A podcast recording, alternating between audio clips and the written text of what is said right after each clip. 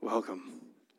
So, today, if you haven't noticed, we are talking about in this wonderful Why Wednesday why does God let evil happen?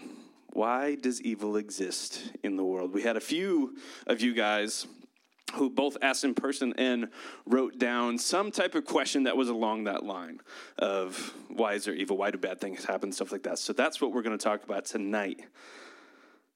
And one, so I like the why is there evil question, and then if God is so good, why does he allow suffering and evil? So I love that little intro video because it's so true that we were designed for so much better, yet we live underneath what we were designed to be. So we're going to go through a few different things in this question and how we answer it.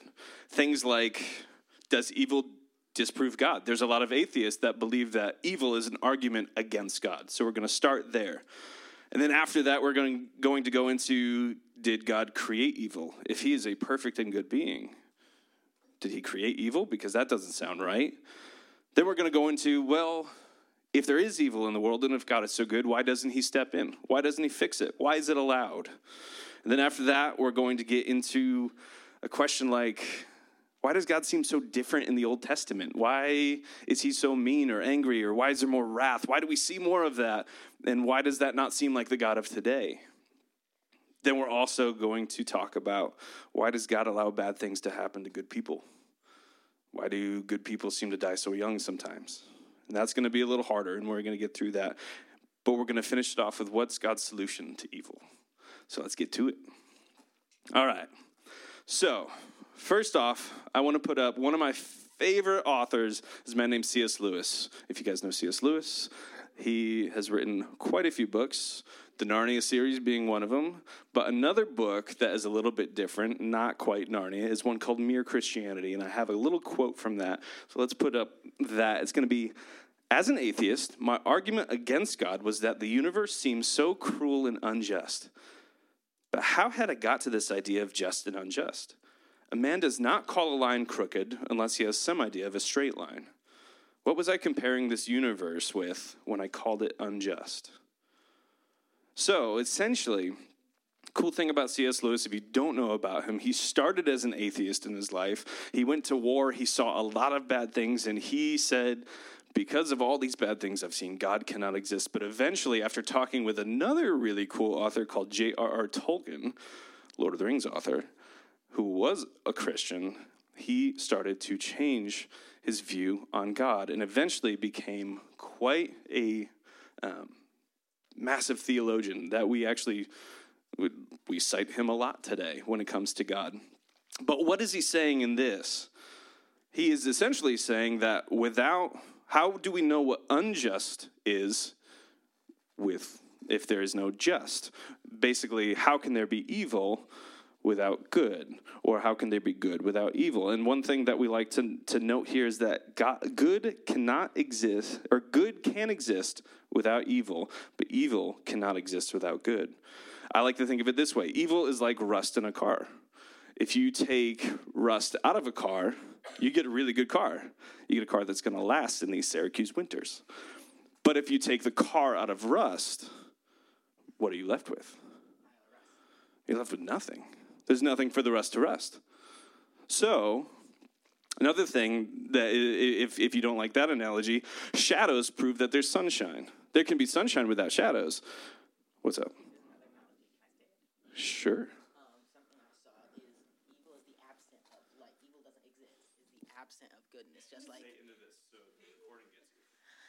evil is the absent of good. Evil does not exist. It is the absent of good. Just like cold doesn't exist. It's just the absent of heat, and same with darkness and light.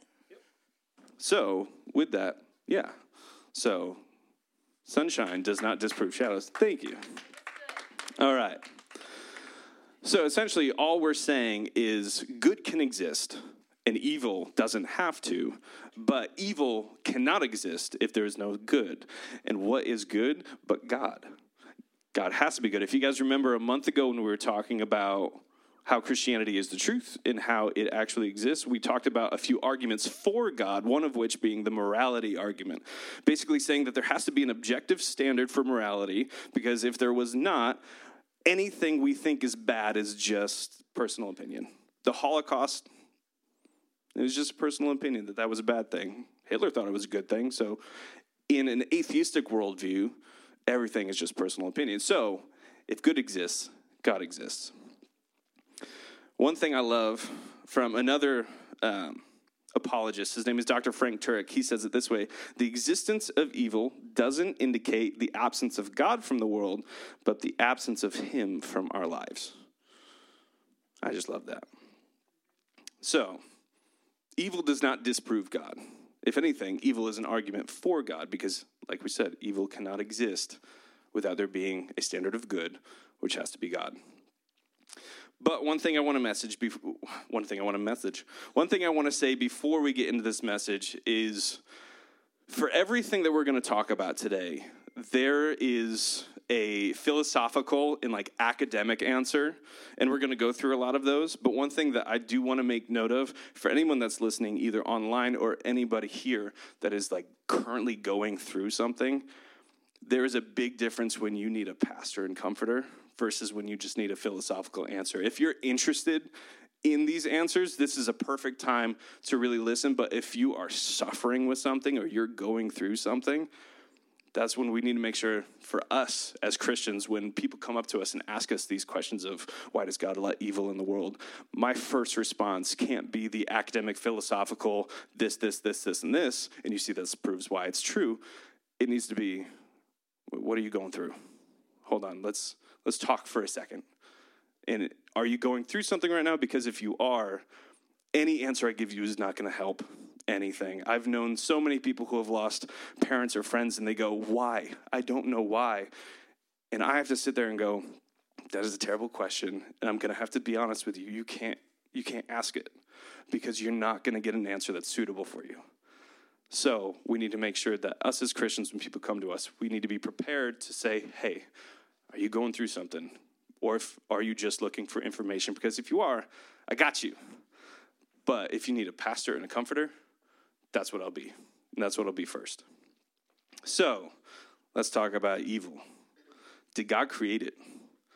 In the garden, when we go way back to the beginning of Genesis, we see that God created the tree of good and evil. Was there evil in the tree? Is that what happened? Did Eve eat of the fruit and magically all of a sudden it was like Pandora's box and it released evil throughout the whole world? Maybe. But a lot of theologians believe that that tree was just a tree. It was just a tree with fruit. Nothing too crazy. But what the act was, was Eve eating the fruit. And it was because she disobeyed God that for the first time there was separation between our perfect existence and God. And so that's what released shame.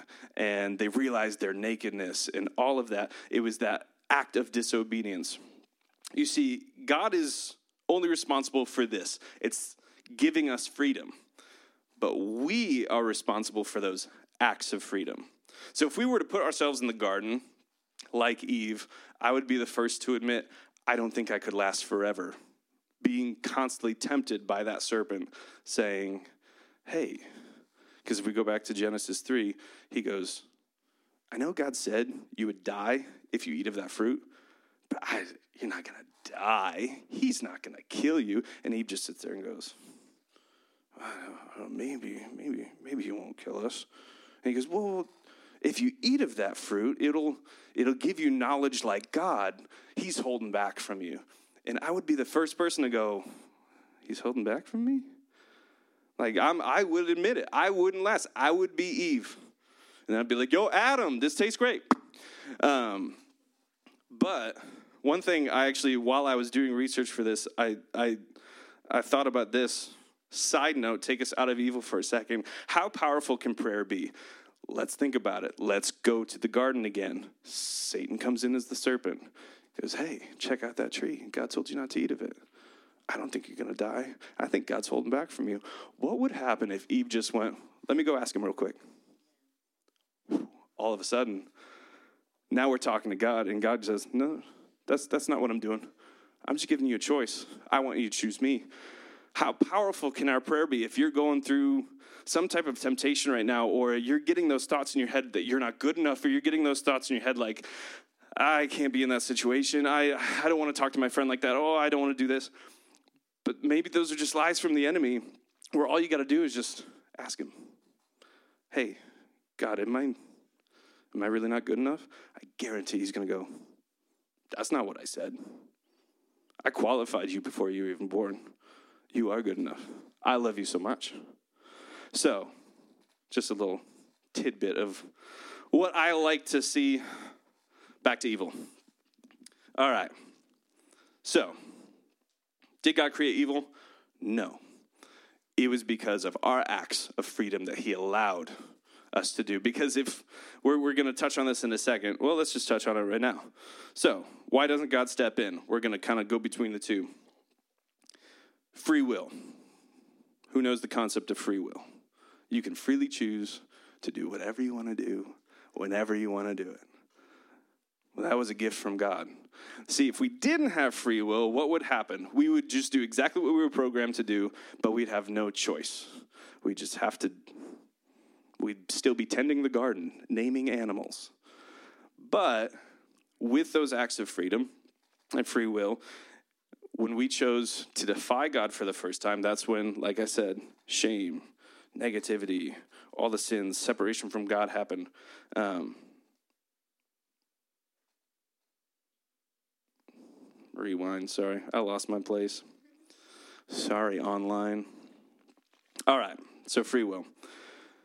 Because we have free will, we also have what is true love, right? Because if God created us and he just let us be robots and he loved us, but we couldn't love him, that wouldn't be a reciprocal relationship at all. So, with our freedom, we have the ability to choose God and to choose loving him. So, why doesn't God step in? Why does he allow it? Let's say there's an atheist who comes up to you and they say, Well, there's so much crap that happens in the world. There's evil all about. There's young babies dying. That shouldn't happen. Cancer sucks. Um, all these things. Awful. Why do you think God allows that? Why hasn't God stepped in for that? And then they go, Well, I think I, I, would say, well, God did step in. Hold on, let's let's look at the Bible for a second. Let's go back to the Old Testament. One thing that I love to do is when you start bringing up the Old Testament, that's when the atheists go, "Oh, that is an angry, unjust, very jealous God," and then that's when you go, "Wait, wait, but you can't be unjust without justice. Justice creates God, goodness of God, all that good stuff." But let's go back to the Old Testament, and in the Old Testament, let's see some some things where God actually stepped in. Let's go to the Canaanites for a second. So God's chosen people, the Israelites. He said, These Canaanites have been doing evil things for hundreds of years. Let's put up this picture for a second. This is the god Molech. Now, what is this depiction here? That is a high priest who is putting a baby on the molten hands of Molech. You can see them stoking the fire underneath it. You got these drummers drumming on the bottom because the babies would start screaming so loud that the drummers would drum louder so that you wouldn't hear the baby scream. That is pretty detestable. And God, after hundreds of years of watching that, goes, Israelites, take them out. I'm done with that. God stepped in. Now we see other things like the flood. There was evil rampant. Let's go back to Genesis. Evil is rampant around the world, and it is so bad where God goes, starting over. Noah, I like you. We're going to keep you, we're going to keep your family because you're righteous. We also have uh, his prophets all throughout the Old Testament speaking to kings, when to go to war, when not to go to war, when to go to certain places, how to act certain ways. And that God still works today. We just don't have thousands of years written down in one book like the Bible that shows his workings. But God still moves. God still works today. He still steps in from time to time. What I like to do is think of all the wars that were never fought. Think of all the miraculous saves that you've either witnessed or not witnessed that you've heard of. I even think about it this way where what about the medicines that we have today? The technologies that we have. These people created them here, but who created those people? God did. So God is working miracles still to this day. And one thing I love, we're going to watch this video. He's still working, even in, I know this is a, a, hot, hot button issue right now, but the Muslim community, he is still working. Let's watch this video real quick. So God is still moving today. That was 11 years ago. Let's fast forward to right now, even in the Muslim community. I found an article. It was actually um, two assemblies of God people. There was a pastor named James Bradford and a missionary named Dick Dick Brogden, um, and they they're both out in um, in the Middle East right now. And this whole article is just it's a few different um, stories of people who are getting these dreams where they see this man whose name is Jesus. And they have these radical encounters. And there was another story of a a lady who was tending her sheep in the desert and she went to a watering hole and she was with a Christian friend but she'd never seen Jesus and she goes, "You know what? God, if you're real, show yourself to me." And she sees this massive she looks down into the pool and she sees this massive reflection of this man smiling with a shepherd's staff. And she looks around, she goes, "No one's there." And she looks at it again and she turns to her friend. She's like, "What's happening?" And she goes, God is revealing himself to you. And so these things are happening. And they, the, the article is titled um, Missionaries Report Muslim Meetings, Meeting Jesus in Dreams in Levels We've Not Seen in 1400 Years. So God is still moving today. So the same God who stepped in before is still stepping in now. But we have to ask ourselves again, if God is so perfect and just, and if he's still moving today and doesn't change, why does he seem so mean in the Old Testament? This is a very easy answer to this question. The Old Testament spans over thousands of years, and we get the highlights of the highlights of God moving because it follows the story of the Israelites, and ultimately it's just the shadow that leads to Jesus in the New Testament. But we get thousands of years of history. That's a lot of time to mess up. That's a lot of time for God to make corrections and to step in and do things. The New Testament is only about 62 years. That's all we get, that snapshot. But if we start to look throughout our own history, the past 2,000 years from Jesus to now, if you look, you'll find God moving that whole time, and He hasn't changed, not once. So, this is the part where we start talking about a little bit harder stuff. Why does God allow things to happen? Why does God allow bad things to happen to good people? And so, again, I'm going to remind you this is the topic when people bring it up, you have to ask Are you going through something? Are you actually just looking for an answer, or do you need a comforter? Do you need a pastor? So, one thing I like to bring up when we start talking about why does God allow good things to happen or bad things to happen to good people, let's look at the book of Job. Who knows Job? All right, if we don't know Job, it is in chronological order in the Bible. It starts in the first few chapters of Genesis, and then we see Job. And we meet this man, and we meet him actually through God first. Now, picture we're at a courtroom up in heaven, and God is presiding over everything, and the he's allowing all the angels to come together, even the ones who have fallen. So Satan is also a part of this. And God looks at Satan and goes, Where have you been, man? Satan goes, I've been traveling the earth. And God goes, Have you seen my servant Job? Now, some people look at this and they go, well, Why is God offering this guy up to Satan on a platter? If you know the story of Job, it gets pretty dark. But I don't think the Lord was doing that. I think the Lord was saying, Hey, I created a being who, in God's words, is blameless and righteous. And God loves Job so much. And I think what he was actually doing was going, Hey, Satan, have you seen have you seen Job? He's one of my best. I love him. And you got this guy Satan who goes, Listen, if you take away everything that Job that you've given Job, now Job was a rich man, he had a great family, he had great friends, he had pastures on pastures, he had thousands of sheep, cattle galore. Kings were jealous of him. And Satan goes, If you take all that away, he's not going to love you like he does. And all God does is go, All right, prove me wrong. Now, we worship a God who knows the beginning and the end, so God knows what was going on.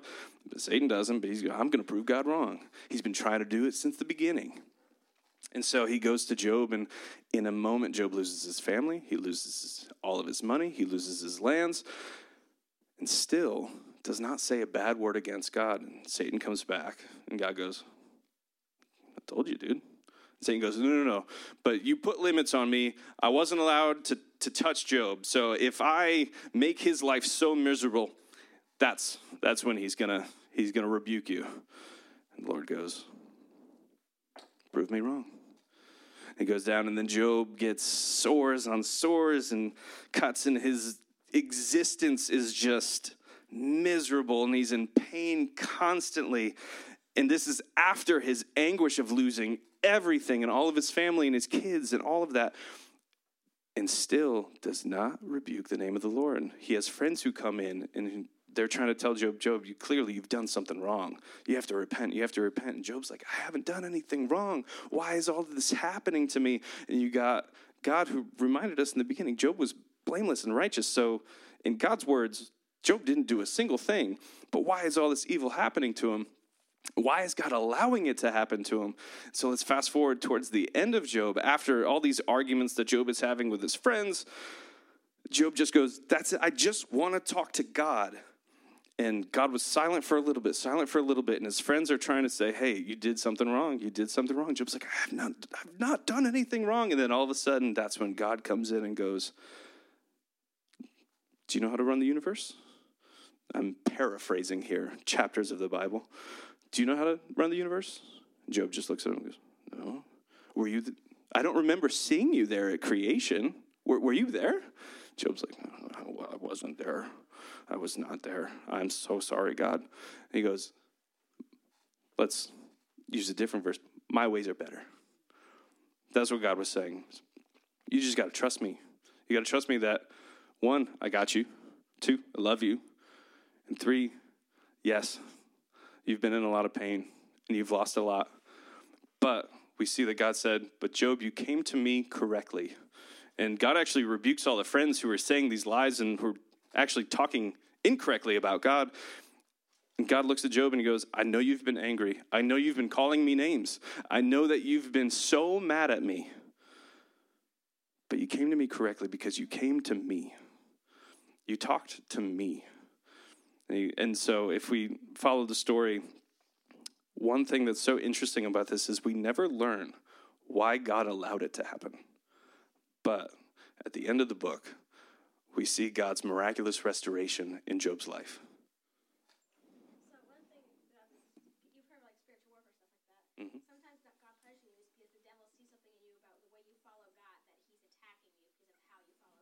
This is very true. This is very true. And that's exactly what happened to Job. And that still happens to people to this day. So, we got someone like Job. And the cool thing, if we really dissect his story, there are lessons that Job learned only through his suffering. He learned the restorative power of God. He learned the supremacy of God. There were he was a reverent man before, but he was a repentant man after. And so Let's go to a verse like Romans 3 through 5. Not only that, but we rejoice in our sufferings, knowing that suffering produces endurance, and endurance produces character, and character produces hope. And hope does not put us to shame because God's love has been poured out in our hearts through the Holy Spirit who has been given to us. What's all this mean? Very similar to what Kaylee was talking about.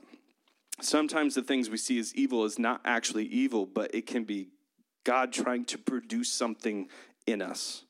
There are some virtues that can only be developed through evil and through trials. Things like there's no courage without danger. There's no perseverance without obstacles. There's no compassion without suffering. There's no patience without trials. There's no character without adversity.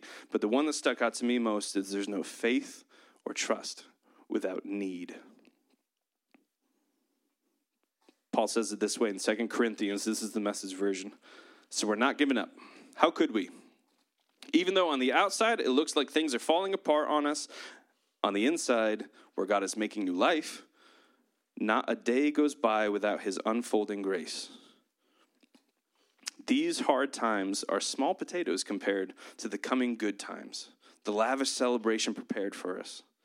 There's far more here that meets the eye. The things we see now are here today and gone tomorrow, but the things we can't see now will last forever. What does this mean? In two words eternal perspective. This earth is temporary. This earth is in transition. One of my professors in college said it this way when it comes to even things like natural disasters. Evil was allowed on this earth, and this earth is in transition because we can see in Revelation that this will become heaven. But what happens with things in transition, they are not perfect. So things like massive storms, hurricanes, tornadoes, these happen in imperfect places. But again, the things we see now are here today and gone tomorrow. The sufferings that we're going through, the hard times we're going through, will not last. But paradise awaits. If you guys know one of my friends, Michael Mastronardi, he plays on stage uh, a little guitar. Um, but we were talking about this topic the other day, and he said something that stuck out when it comes to navigating suffering and evil in the world because we're not able to see the full picture. He said it this way He says, You learn how to navigate the tension of the mystery. Basically, knowing God and growing in God often requires pain. C.S. Lewis, our friend again, says it this way God whispers to us in our pleasures, speaks, to, speaks in our conscience, but shouts in our pain. It's his megaphone to rouse a deaf world.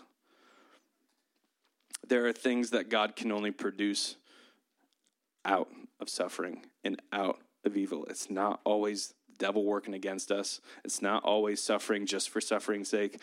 Sometimes there are things that we need to learn. And God has not revealed himself fully to us, like I mentioned before. We don't have the mind of God. This is something Job learned. We don't see the grand tapestry of the picture of the universe that God does. We have our individual threads. Even at the end of our life, we will only be able to see the parts of those threads that we touch. But that's it. We don't even get to see the full picture of the part of the picture we're a part of. And I have another picture. Does anyone know what this is? Yes. Do you know what the picture is? And neither could I. But this thread doesn't touch that thread. And that thread doesn't touch that thread. But that thread touches the thread that touches the thread that touches the thread that touches the blah, blah, blah, blah, on and go until it gets to that. If we zoom out, it's actually a picture of a sunflower. I don't have that picture for you, I'm sorry. But that is what we're in. We have one thread. One of those threads is me, one of those threads is you, and they happen to be very close to each other because we're encountering each other right now. And we're all part of a similar picture, but it is a part of a grand picture of the whole universe that we will never get to see. But there is one being who sees it all, and that's God. And so there are certain things that we will never know. We will never know why God lets some people die and some people live. Ask Him. says one thing, I'm not sure where about, but it says you'll forget about all your like worries on earth when you have like you'll forget about the really bad stuff you had to worry about. So you might not remember some stuff. This is true. I've heard it this way where when people, um, someone said it this way when you get to heaven, uh, your time on earth seems like an inconvenient motel room stay in the grand scheme of things. One night. I was talking to my brother about this, which means I was talking about like which means you might forget about people who went to hell because they didn't get to come to heaven. So like people we are trying to like, like, say told about Jesus but they never came to Jesus. We might forget about them and end up going to hell because they were worried on earth. So friends like, well, we forget about them. I'm like, I honestly don't know. And that's a that's a fun topic too that we can expound on a little bit more when it comes to people going to hell versus people going to heaven. I'll give you the quick summary of it though. Let's look at God's love for a second. Um, ladies in the room, have you ever been pursued by a guy who likes you that you don't like? yeah, I know it, Josh. Or for the guys, have you ever been pursued by someone who likes you that you don't like? That's unfair. so let's say let's say you have a, a stalker. You have this person who comes up to you. Congratulations. um, let's say this person comes up to you who you don't want to be involved with whatsoever, and they go, Listen, I love you so much. We're going to be together forever, no matter what you say. Are you a little freaked out? Yeah. Are you trying to get a restraining order? Probably. This is how our relationship with God is like. Because God goes, I love you so much, but I love you so much that if you don't want to be with me, I'm not going to force you to be with me. So when people live their entire life on earth saying no to God, and again, we can expound on this a little bit more. God reveals himself to every single person. He is a perfectly just God, meaning every single person on this planet, even the people that we have not even spoken a word to in the Amazon. God reveals himself to every single person in a way where they have a choice to choose him or not. And if they don't choose him, he loves them too much to not force them with him forever. That's what hell is separation from God. So, to talk about suffering a little bit more, in my own personal life, um, some of you may know this because I've said it once or twice, but if you don't know it, here's a fresh reminder. My dad passed away when I was 10 years old. I lived most of my life without an earthly father, and that has created a lot of baggage. It's created a lot of suffering in areas that I didn't think I would suffer in, there are things that still happen to me to the this day where I still hurt from it. But as I look back these past almost 19 years, uh, I wrote down a few er- areas of growth that I've seen because of the struggle that I was in. Things like I have compassion for those who, who have been lost or who have lost people. I have patience through my own struggles now. I also have patience through other people's struggles. I have had time after time of Him providing for me when I didn't think anything was going to happen. So I have more faith there. As I was looking for earthly father substitutes, I have gained wisdom from a heavenly father. And one of the biggest ones is I have found a joy and peace that I cannot comprehend or understand or reciprocate. But through all my trials and struggles and that, that I still go through to this day, God has been faithful the entire time. And I can see all the areas of my life that I've learned through that. Go back to the Romans verse about struggling and eventually getting to hope. Now, I could have easily turned away from God. I could have hated him. I could have hated my life. I could have complained. I could have been a victim. But I was raised in the church and I stuck with him. And I let him do the surgery required. I still grieved. I still hurt. But my joy was renewed daily. It comes every day. There's new strength every day, and it's not my own. So let's go to Romans 8:28 for a second. We're going to keep talking about evil. And we know that for those who love God, all things work together for the, for good, for those who are called according to his purpose. For those whom he foreknew, he also predestined to be conformed to the image of his son, in order that he might be the firstborn among many brothers. We like to say Romans 8:28 a lot, but we forget about Romans 8:29 where it talks about how we need to be conformed to the image of the Son. That means we are required to be shaped, molded, pruned, cut, but eventually healed. We'll have scars, but that's how we get through things. And that it is in those moments that God can turn anything that has been done for, for evil, anything that is perceived as bad. We may never see it in our lifetime. We may never see it in generations from now, but God can take anything that's bad and work it for His good. But it comes through those who have been conformed to the image of the Son, those who have been shaped, molded, pruned, cut, and healed. And at the end of the day, we can have all the answers to why we think God does what he does, but it comes down to us as humans saying, All right, God, I might not agree with how you're doing this. I might not agree with you letting you know that child die of leukemia. But I'm going to trust that your ways are better.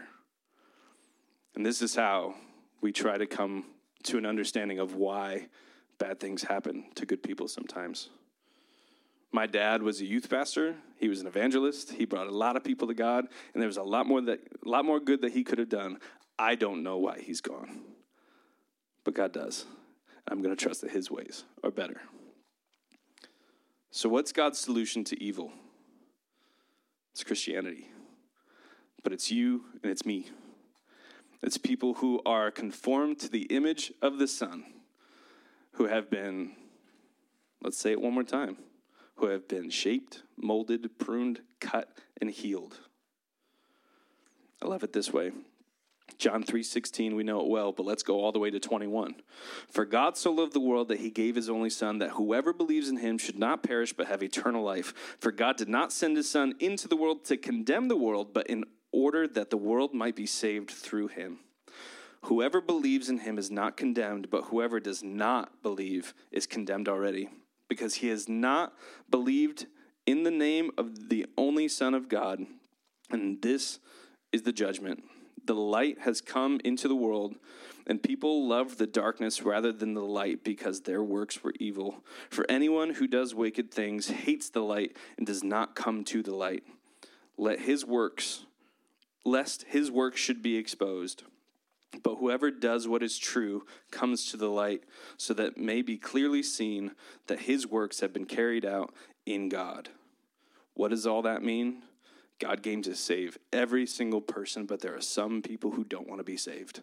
And that is where evil comes from. So, what is God? God is so good. If God is so perfect, let's go to 1 John 4 7 through 12. Beloved, let us love one another, for love is from God. And whoever loves has been born of God and knows God. Anyone who does not love God, or anyone who does anyone who does not love does not know God, because God is love. In this, the love of God was made manifest among us. God sent his only Son into the world so that we might live through him. In, in this is love. Not that we have loved God, but that he loved us and sent his Son to be the propitiation for our sins. Oh, my vocab. Propitiation for our sins. Beloved, if God so loved us, we also ought to love one another. No one has ever seen God. If we love one another, God abides in us, and his love is perfect in us. What does propitiate mean? I learned how to say it now. It means to win or regain the favor of God. That's what Jesus did. So, what is this saying here? We are the solution to evil in the world. That comes from 1 John 4 7 through 12. So, ultimately, there is evil in the world. We don't know why God allows all the things that He does, but there are going to be people who come up to you who try to prove to you that God doesn't exist because evil is in the world, or they try to stump you, or they try to ask you why it's there. And if you remember anything from tonight, just remember there's one question that you need to ask back to people when they ask you about evil in the world Are you going through something? Because I'm here for you. Or are you just looking for an answer? Because I got that as well.